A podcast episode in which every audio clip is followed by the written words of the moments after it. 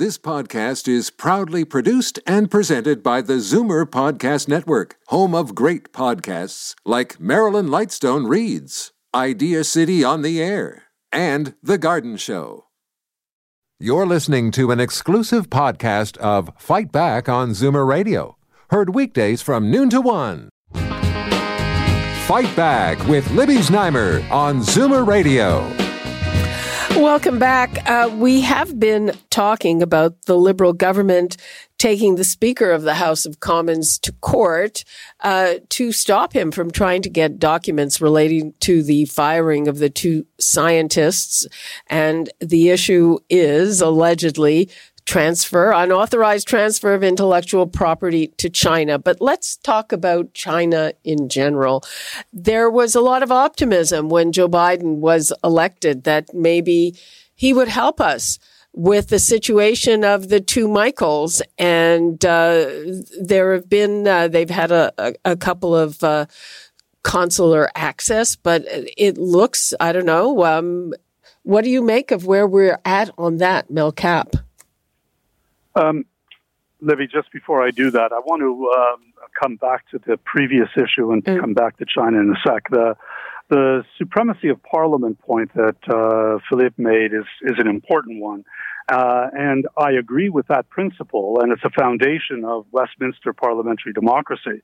But Parliament has spoken in the Canada Evidence Act that they created a regime to limit access to information, and in the National Security and Intelligence Committee of Parliament Act, Parliamentarians Act, which uh, created a, a group of parliamentarians who could look at the secrets. The whole regime of protecting secrecy has in mind uh, the, our relations with China uh, and other countries.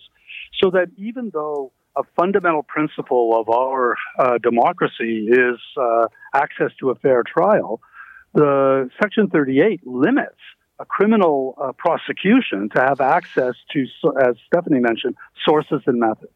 Uh, so we have a regime which protects this. It was upheld at the Supreme Court as legitimate, and we should be happy with it.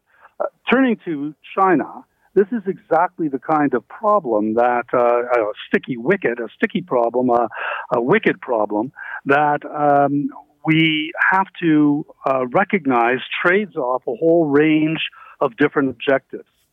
So we want to maintain uh, the good. Uh, we want to respect our uh, treaty with the United States uh, on the issue of uh, sending um, people under uh, suspicion of prosecution to the United States, as Ms. Meng is, and we respect their trial system.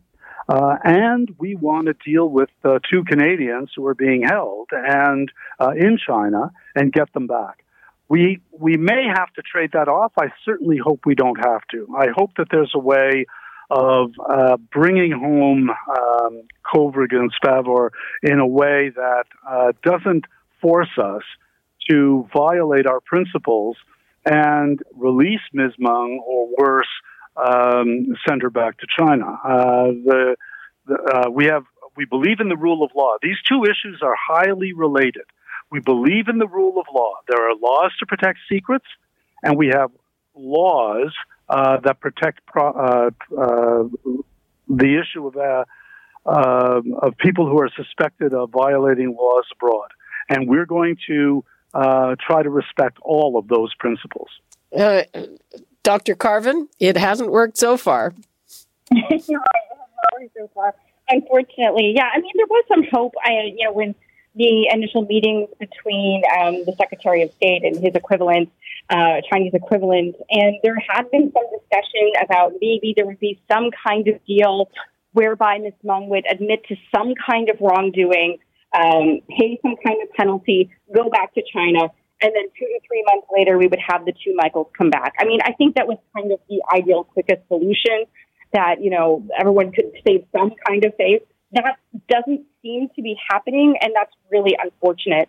Um, and, and yeah, I mean, there just, unfortunately, there just doesn't really seem to be a lot that Canada can do by itself. And so, you know, the next question is, are there further steps we can take that, you know, would basically withstand, um, you know, that we're, you know, where we wouldn't pay too high of a price because the problem is if you punch China, they'll punch you back twice as hard. And that's something we always have to remember as a middle power.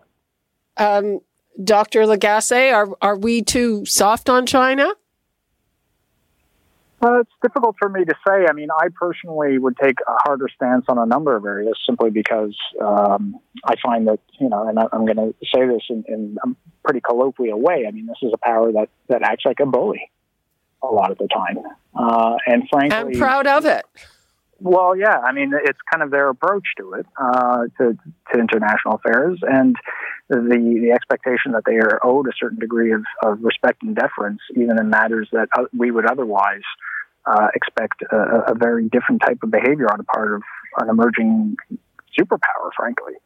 Uh, and here, though, I, I, I, agree with my two colleagues that the the principle that we have to adhere to here is the rule of law, uh, and that that is the only way that we can stand up to these types of erosions of the international system that has existed since uh, the Second World War. Now, you know what that means in this particular case. I think Canada has to stay, unfortunately, stay the course in spite of the fact that it does not seem to be producing the results that we may have hoped.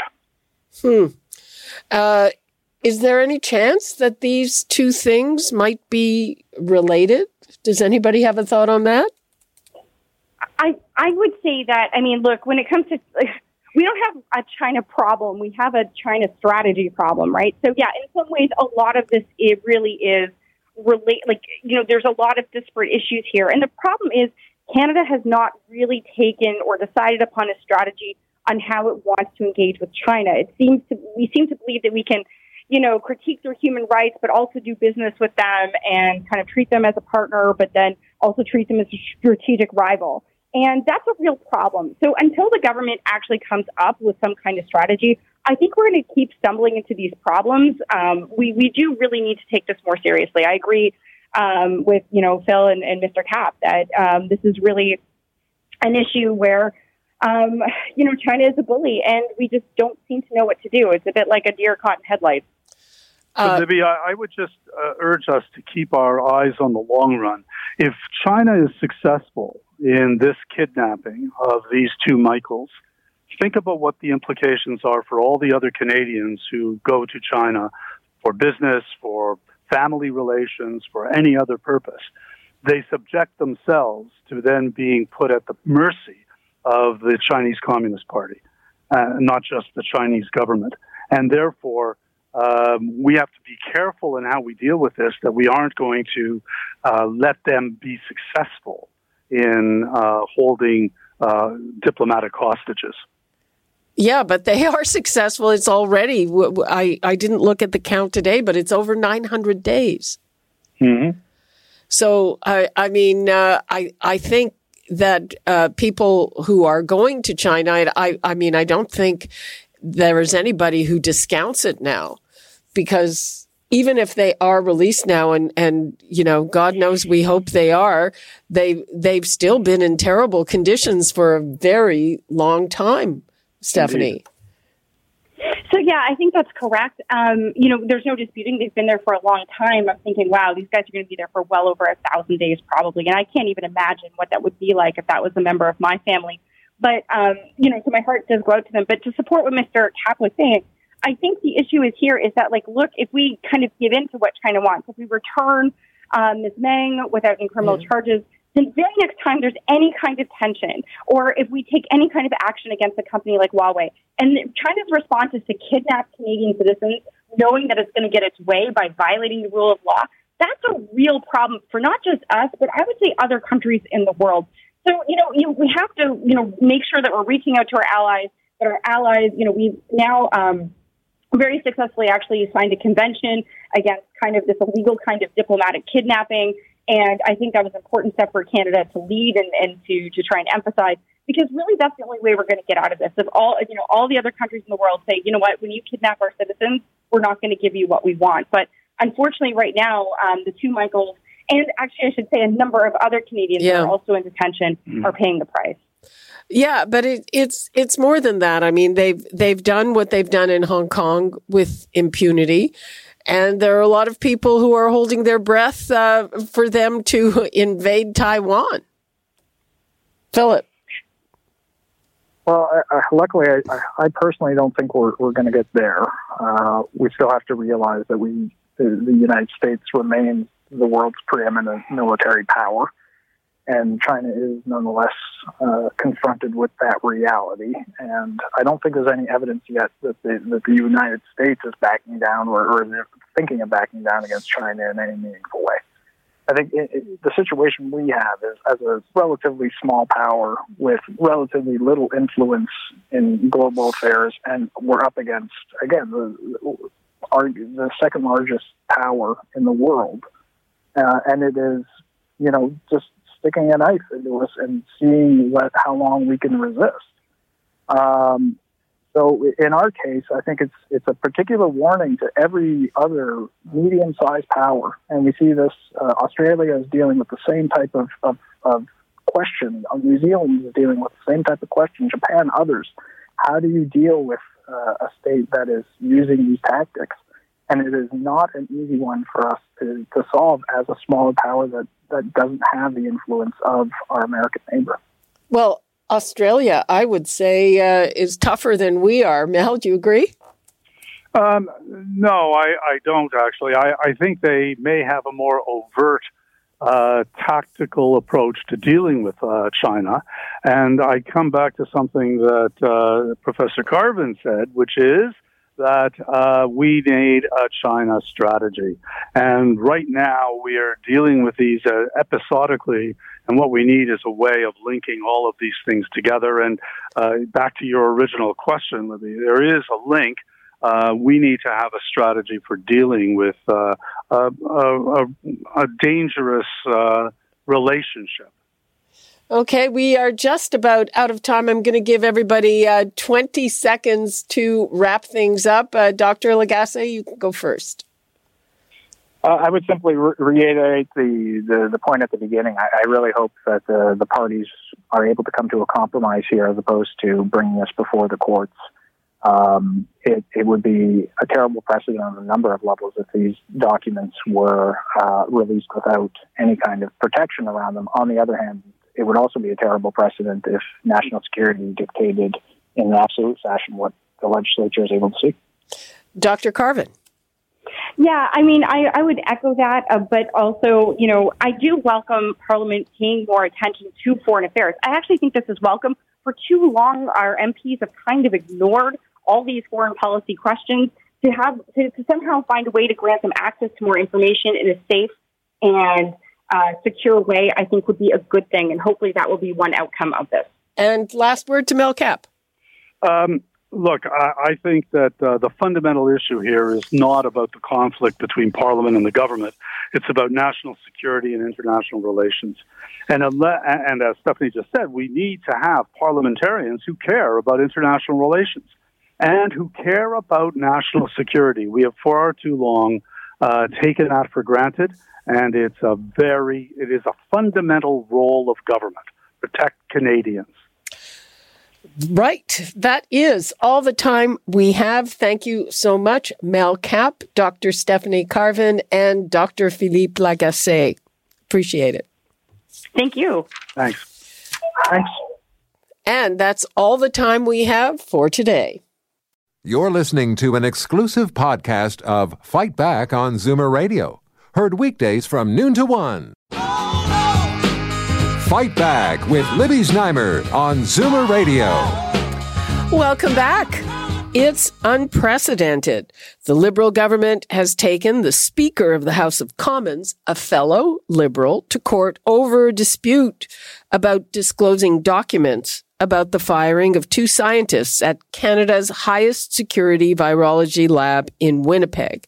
Anthony Rota, he's the speaker, has indicated his intention to ask the federal court to strike down the Trudeau government's bid to prevent members of parliament from accessing the documents in question. So why were these two scientists fired? That's what everyone wants to know. The Globe and Mail is reporting that the cause was, quote, transferring some of our intellectual property to China. Uh, stealing might be a better word. And we're talking about viruses here. And whatever may have been taken reportedly went to that lab in Wuhan, the one at the center of the lab leak theory of the origin of the pandemic that is now being investigated seriously. So I would like to hear from you. Is national security a good excuse not even to let our elected members of parliament see this information? 416 360 0740, toll free 1 866 740 740. And now I'm joined by Mel Cappe, former clerk of the Privy Council and a distinguished fellow at the Munk School of Global Affairs at the U of T, and Dr. Stephanie Carvin, a national security expert and assistant professor of international affairs at Carleton University and Dr. Philippe Lagassé, Associate Professor of International Affairs and the Barton Chair at the Norman Paterson School of International Affairs at Carleton University. Those academic titles are just so long. Welcome, everybody. Hey, thanks for having us on. Okay, let us begin with Mel Cappe. So, what is your reaction? I mean, uh, at this kind of a move? Um, I think the uh, problem here is that the uh, Speaker of the House of Commons is getting bad legal advice from his law clerk uh, at the table. Uh, the problem here is that Parliament has already passed legislation which uh, provides for the protection of secrets against any, and here I'm going to quote from the legislation, body with the jurisdiction to com- compel the production of information, House of Commons. And they pass a motion which says, but give us the documents anyway well, is this about the rule of law or is this about the rule of man? And Anthony Rota fancies himself being very important, and he is, but he can't override the law. Uh, Dr. Lagassé, I mean, uh, you know, there is obviously national security at play here, but, you know, Parliament, uh, they can get information that they keep secret, that they get in camera. Uh, right, and I'm going to disagree with Mel. We usually agree on everything. Okay. Uh, but on, on this one, I, I fundamentally disagree. Uh, a statute is a statute. It's a law passed by Parliament, but parliamentary privilege is a constitutional power of the legislature, and that overrides any individual statute that uh, is in play. So the, the power to compel documents as a constitutional power of Parliament supersedes any individual statute that may uh, Parliament may have passed. So, in that sense, formally speaking, uh, I'm going to agree that the, the Speaker is correct that the Houses of Parliament can can compel this evidence. Now, that's entirely separate and distinct from the question of whether they should, right? And I think that's uh, the more substantive discussion is what practices are in place and, and, customs that we have in place to ensure that any information is handled properly, uh, and you don't end up in a situation where you have national security information uh, just out in public. Uh, so there, I would agree uh, with your the other part of your question, which is. Uh, are we talking about in camera sessions? Are we talking about some other type of compromise like the National Security uh, and Intelligence Committee parliamentarians? So uh, I think we've got two separate issues here. Uh, Dr. Carvin, what do you think? Do you agree with either of them? wow, I mean, I, I feel like I'm the referee here, and uh, you know, considering what's happening in the hockey games. I'm not sure that's a great place to be. Um, but the, uh, you know, I think my head is with Phil. My heart is probably with Mel Cappe. Um, my view is that, you know, it comes down to this, and, and Phil actually got to this when, when he said, you know, just, just because you can do something, and yeah, they can do something, it, it doesn't mean it's a good idea. You know, the way I tried to explain it, I guess, online is that, you know, I can hit myself in the head with a frying pan. That's totally legal.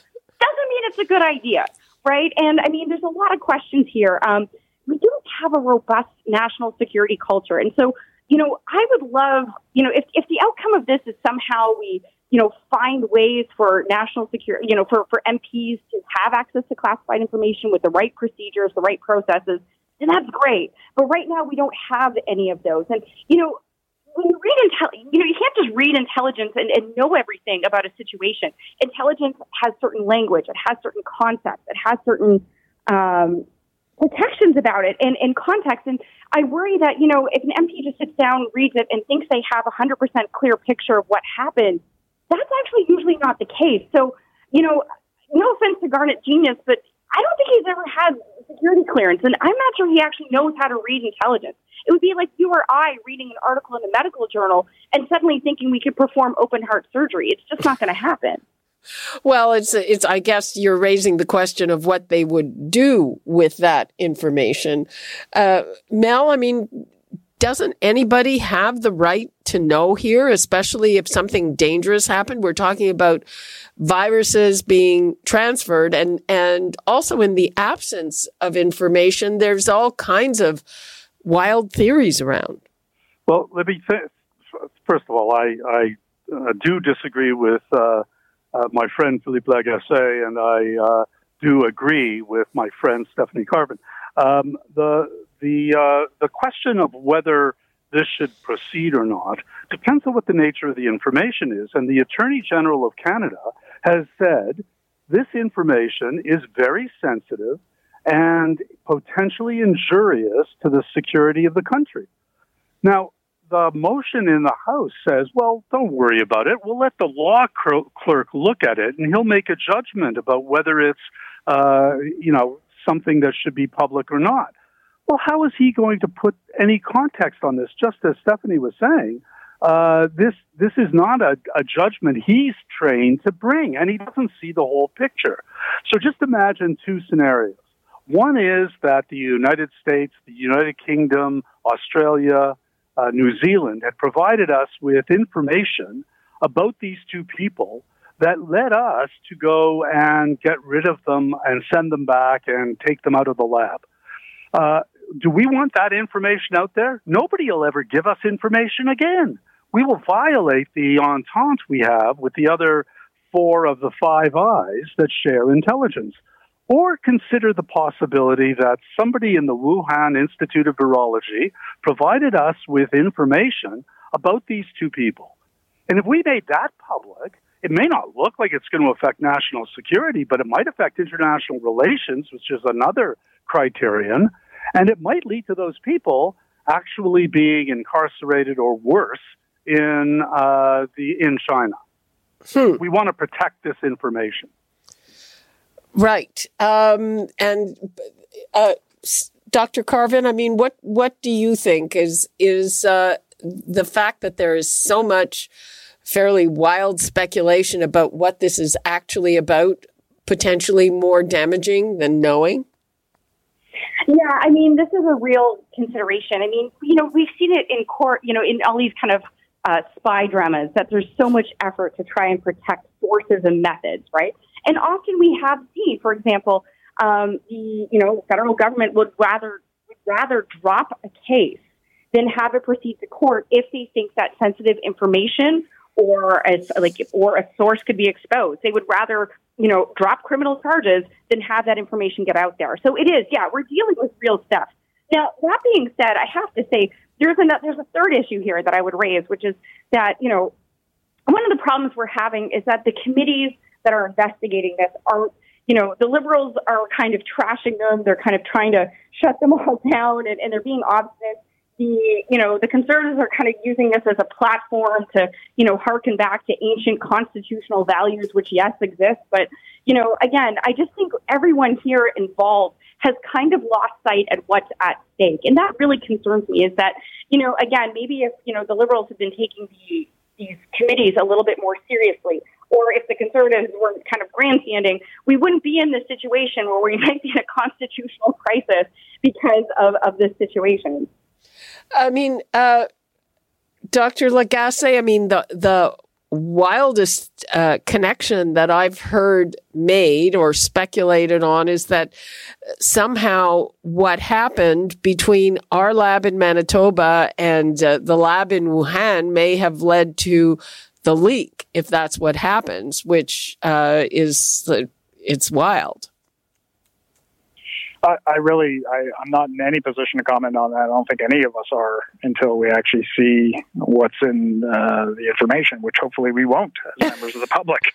um, you know, as per what my two colleagues are saying, this is a matter that has to be studied and understood by experts in these areas and which is why I agree with them that this should not be something that's simply disclosed uh, to committees uh, or the standing committees as they exist without any other protections and, and, principles put in place to ensure that this information is kept confidential uh, and protected.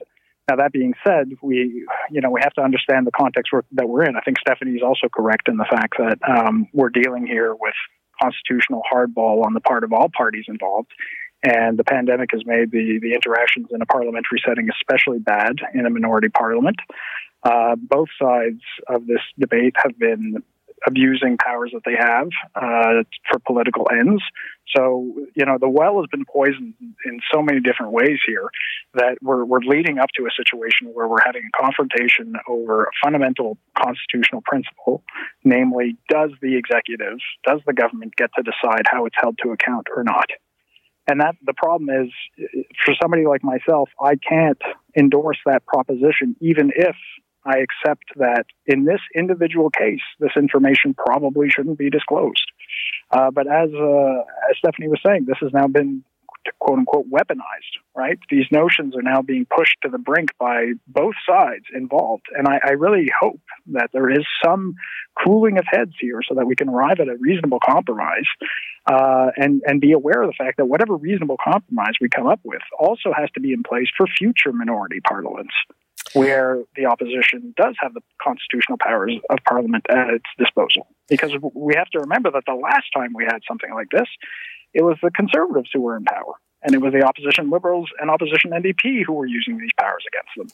So, you know, whenever it's not a question of which party or whatnot, it's a, it's a fundamental question of how do we re- reconcile these confrontations between parliament and the government over matters of national security in a way that uh, respects both national security secrets and the constitutional powers of Parliament. We've got to take a break. When we come back, we're going to broaden this discussion a little bit and talk about our relations with China in a little more general way when we return.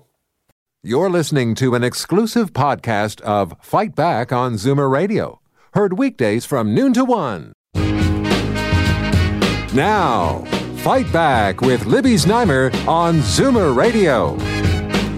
Good afternoon and welcome. It's Monday, time for our Zoomer Squad, and today we have a special guest panelist, Darrell Bricker, CEO of Ipsos Public Affairs and the author of seven books. He joins CARP's David Kravitz. They are both very expert on demographic trends, but before we get to that, we need to talk about the latest nursing home outbreak at the Tansley Woods long-term care home.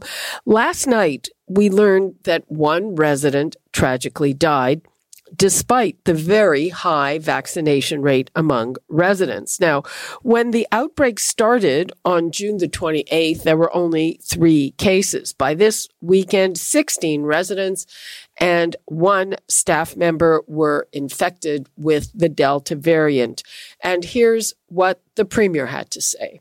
The only way it's coming in is, is unfortunately through people from the outside. And, you know, so I, I love the PSWs. We, we need to see more PSWs get vaccinated. Uh, they really do. And they're the best people in the world. I know there's some hesitancy, but we just can't risk it with our, our seniors right now.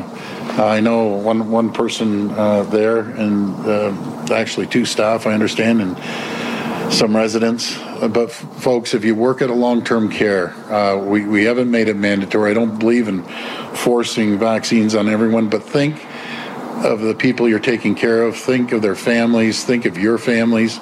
Please, I beg you, please get vaccinated. Well, uh, there you go. Let us start there. I'd like to welcome David Cravit and Darrell Bricker. Hi, guys. Hi, Libby. Hello, Darrell. Hello. Okay, let's start with Darrell. The premier said he doesn't believe in making it mandatory, but there are places around the world where it is mandatory for long term care workers. What do you think? Well, it is one of those things that I think if you went out and you asked Canadians whether or not people who were going into long term care facilities, particularly workers, should be vaccinated or be required to be vaccinated, I don't think you'd have a hard time finding the vast majority of Canadians agreeing with that. Uh, so I understand that you know the premier's trying to make it work on a voluntary basis, but at some point, if he decided to go uh, a little bit more directly at this problem by making it mandatory, uh, there wouldn't be a lot of pushback. Mm-hmm. David.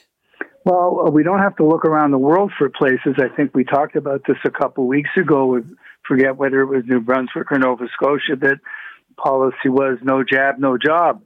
Uh, you had to be vaccinated if you were going to work in a long-term care home. I have no way of understanding uh, the premier's hesitancy on this. Um, if you make it a condition of it being employed inside the home, I understand if you don't want to compel people to get vaccinated as part of their decisions about their life, but you certainly could make it condition, you know, employment in the home is conditional upon being uh, protected, being vaccinated. I, I think, uh, is it possible? I mean, there's a shortage of LTC workers, PSWs anyway. Um, is it, is it just Darrell because they're afraid that they'll lose people? Well, you know, I haven't done a survey of the long-term care workers, and I actually don't know how many of them have actually not been vaccinated. I mean, that, those would be some interesting statistics to get a hold of. But yeah, I'm sure all of these things are, are part of the, the conversation about why or why not having people uh, um, uh, required to, uh, uh to, be, to be vaccinated in order to go into those facilities. Well, uh, the the number is uh, in the eighty percent range, uh, and I think that's just for one shot. At this particular home, the number was eighty six percent, and all but one resident was vaccinated. We don't know if that's the resident who passed away. So, you know, I think it's pretty clear to me that this population we know is, is vulnerable because the one thing that everybody's been touting, David, is that, okay, um, the vaccination rate is great. And even if you get it, you, it won't be serious. But, you know, there's nothing more serious than dying. Well, for sure, and I think it would be it'll be important to know whether that uh, person that uh, tragically passed away was or was not vaccinated. There is some uh, very early evidence that a full course of vaccines um, does protect uh, against the Delta variant in terms of the seriousness of it. If you do get it, there's some early indications. I was just reading up on this this morning that from Israel that the they're they're of two minds. On the one hand, they're saying, well, if you get vaccinated, you're only going to be uh, stricken with the Delta in a mild form. They're waiting for more evidence on that, so it's not necessarily conclusive yet. But clearly, if you're not vaccinated at all, or if you're allowing people to come in who are not vaccinated, you're significantly increasing the risk. So, uh, you know, if you don't have to do that, why would you? Why would you do that? You know, when it comes to long term care, I've talked to people working in the sector, some of the heads of the organizations, and they say, oh, the government is bringing in a new regime where you have to show proof of vaccination. And if you uh, are not vaccinated, you have to, and I'm putting this in air quotes, undergo education. Um, and they're saying, oh, that's better than forcing people. But, you know, again, I, I wonder uh, Darrell, and and teachers, teachers who have very very powerful unions, they are required to have nine vaccinations before they can teach in Ontario. Yeah, well, I, I think you know as we we go further down the, uh, or actually further up the curve in terms of the percentage of people uh, being vaccinated, the uh, the groups that aren't will stand out more and more, and that's when you're going to start having things like, for example, parents who are uh, have their children going to schools asking the question about teachers. So at the moment, we're still in that that space in terms of the combination between demand and supply, in which supply has not outstripped demand. So there's more people wanting to be vaccinated at the moment than we have supply available, but that's going to be diminishing as we get uh, into the fall.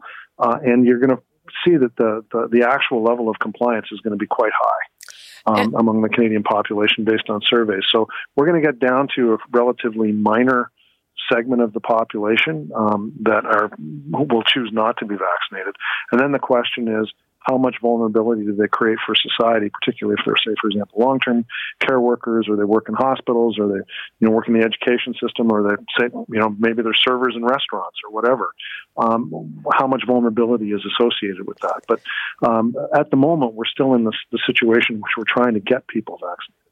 Uh, Darrell, you know the other question that this begs is is what to do in workplaces, and uh, I'm thinking that employers are kind of between a rock and a hard place, because on the one hand uh, they're they're vulnerable to certain legal challenges if they make it mandatory, and on the other hand they're required to provide a safe workplace.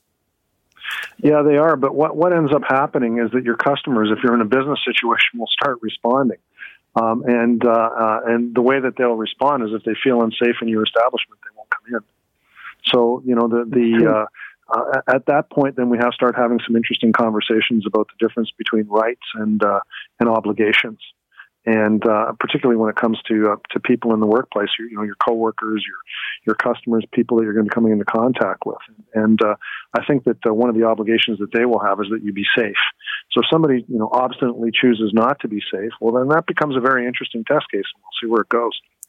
Uh, yeah, David. I mean, it's it's a whole big can of worms. Well, also that, and I agree completely with what Darrell just said, but also don't forget as we reach that. Um, point in the fall where we have that overwhelmingly the people are vaccinated, that's going to drive us back to the discussion of how good is the vaccine. If I have an unvaccinated worker, even a worker who can be shown to have, you know, been at risk at spreading something, and I have him or her turned loose in an unvaccinated population versus a largely vaccinated population, you know, what does that do to the risk?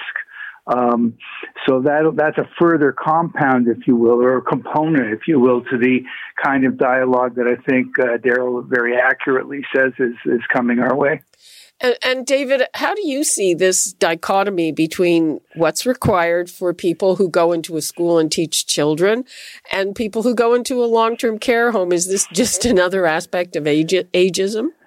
No, I think I, I think that there there's a scientific fallback there actually that that uh, I find reasonable, and that is that we know that the vulnerability in a long-term care home is inherently higher because of the weaker uh, physical condition, the presence of comorbidities, the likelihood that the uh, infection with COVID is going to do much more serious damage. I mean, we had 43% at last count of Ontario deaths have been in nursing homes.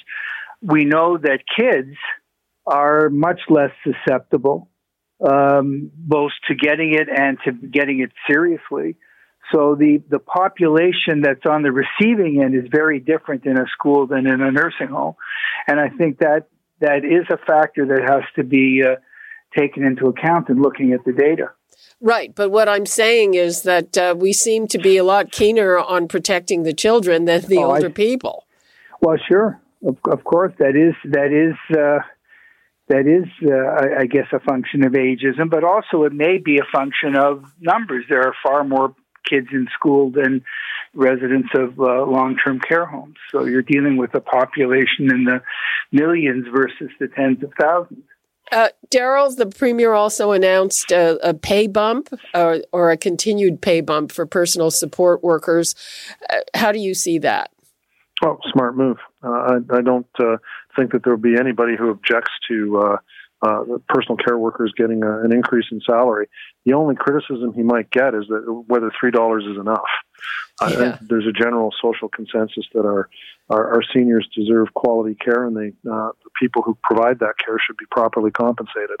So I think that if he does get criticism, as I said, it will probably be as you know whether that's enough.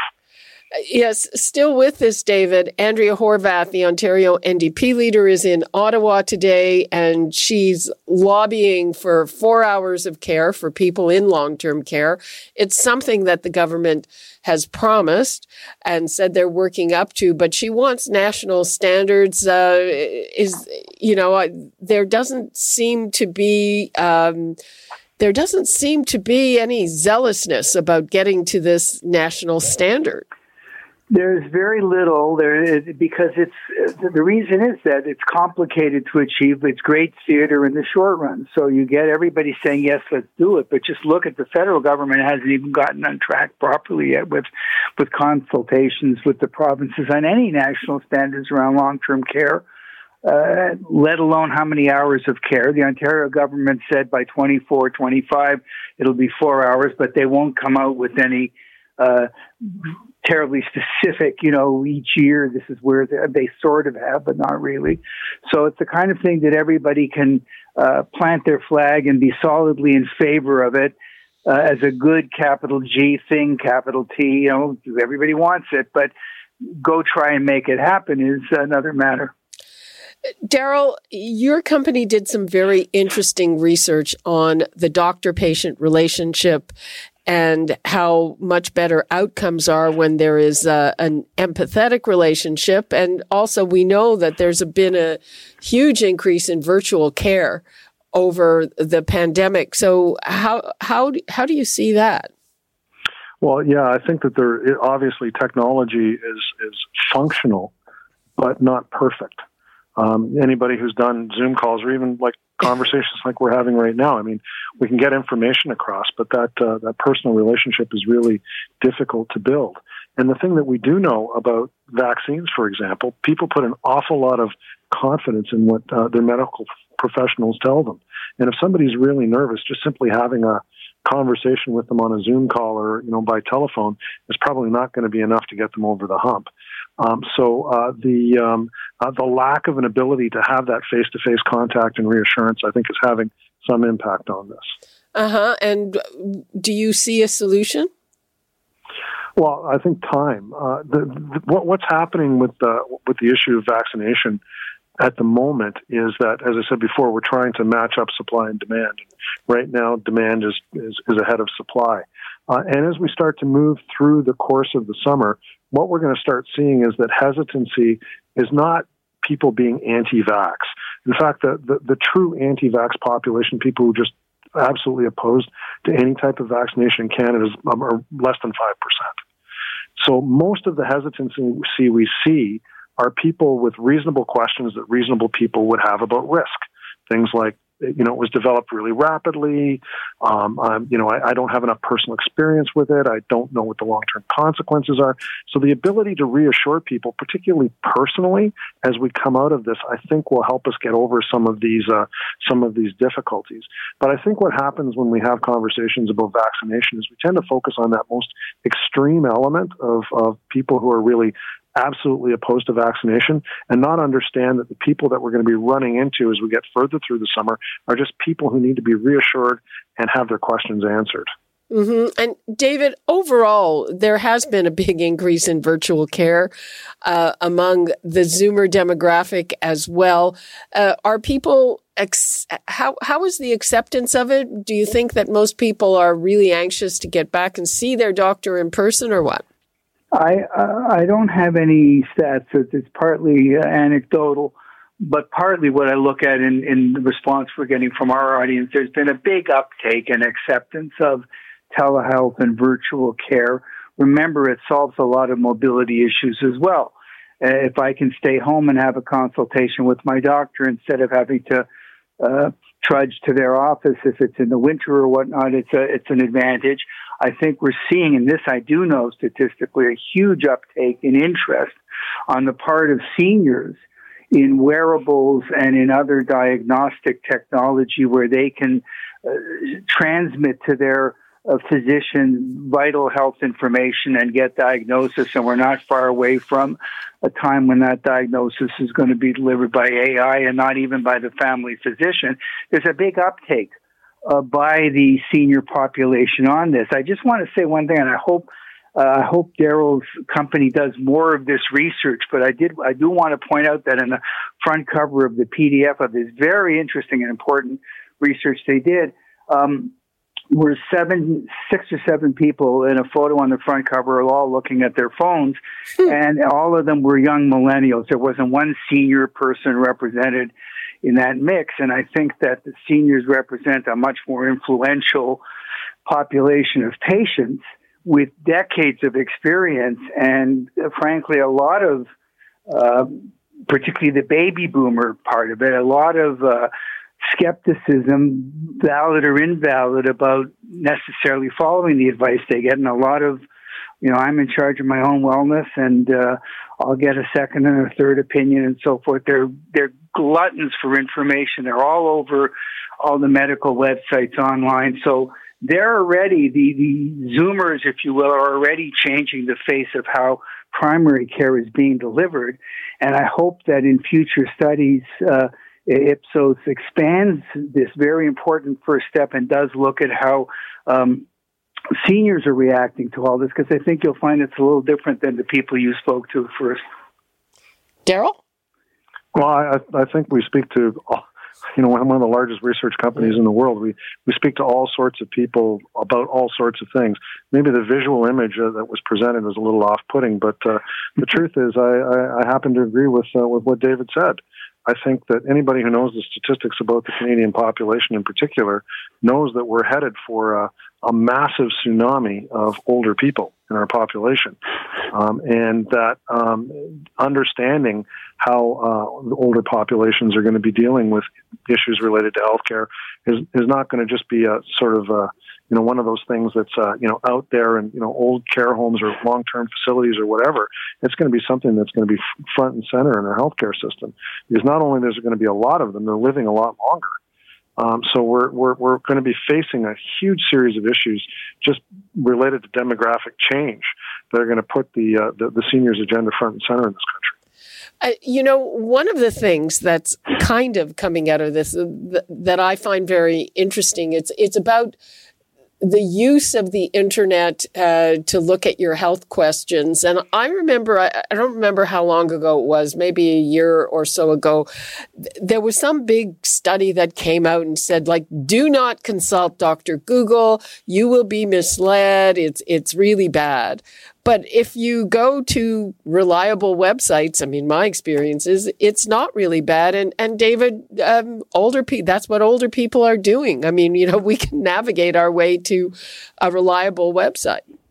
I think it's I think it's a lot of both because uh, you know clearly you can get bad information and you can get good information. I mean, there are some way Google is very generalized patientslikeme.com where you can zero in on your specific complaint and see all kinds of uh, uh, health maintenance advice that, that, that's pretty good. You can go on to Google and Google uh, uh, discount open heart surgery and get a thousand. but it's true, I've done it, and so you, you can get a lot of bad stuff. But but I think we have to distinguish, and I, I think Darrell will, will will will know this way better than me distinguish between perception and behavior and whether that behavior is necessarily correct or good.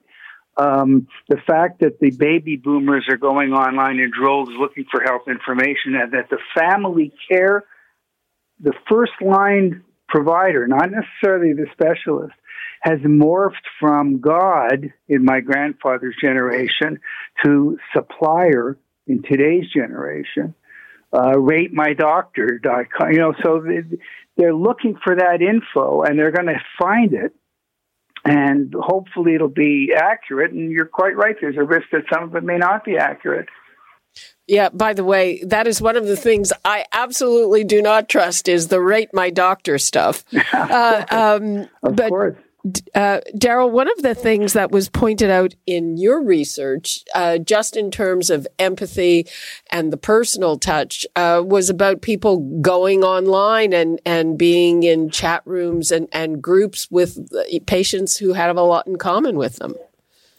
Yeah, and that's what we're finding that these are tools that can be used for more than just searching for information. It can be about making connections. And, and you know, quite frankly, look at the world of online dating these days. I mean, uh, we don't we don't connect the way that we used to.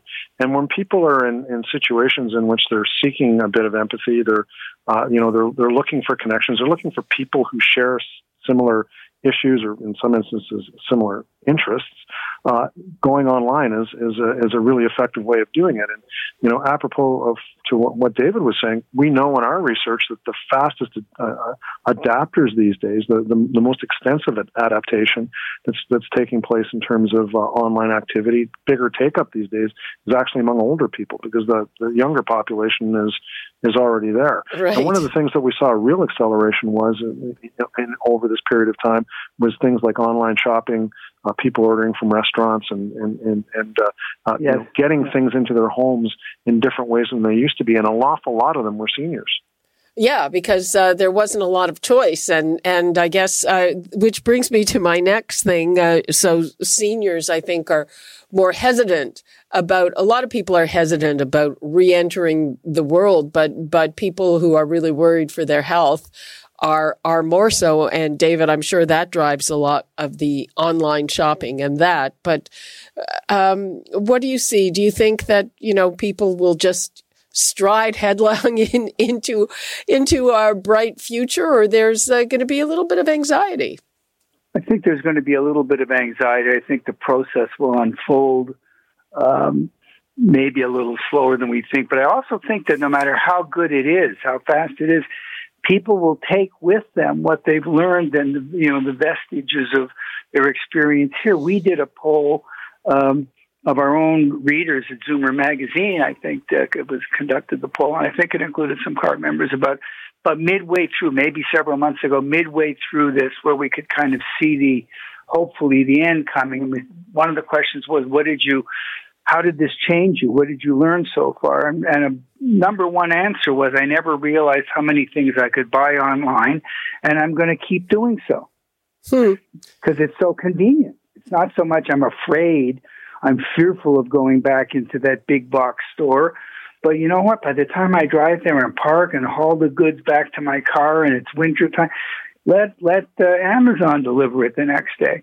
And well, so there's going to be a lot of sticking with that habit, I'm afraid. I, have got to tell you, I'm I'm happy stores are reopening because I find online shopping is great if you know exactly what you want. Yes, it is. But if you have to start returning things, it is a complete pain.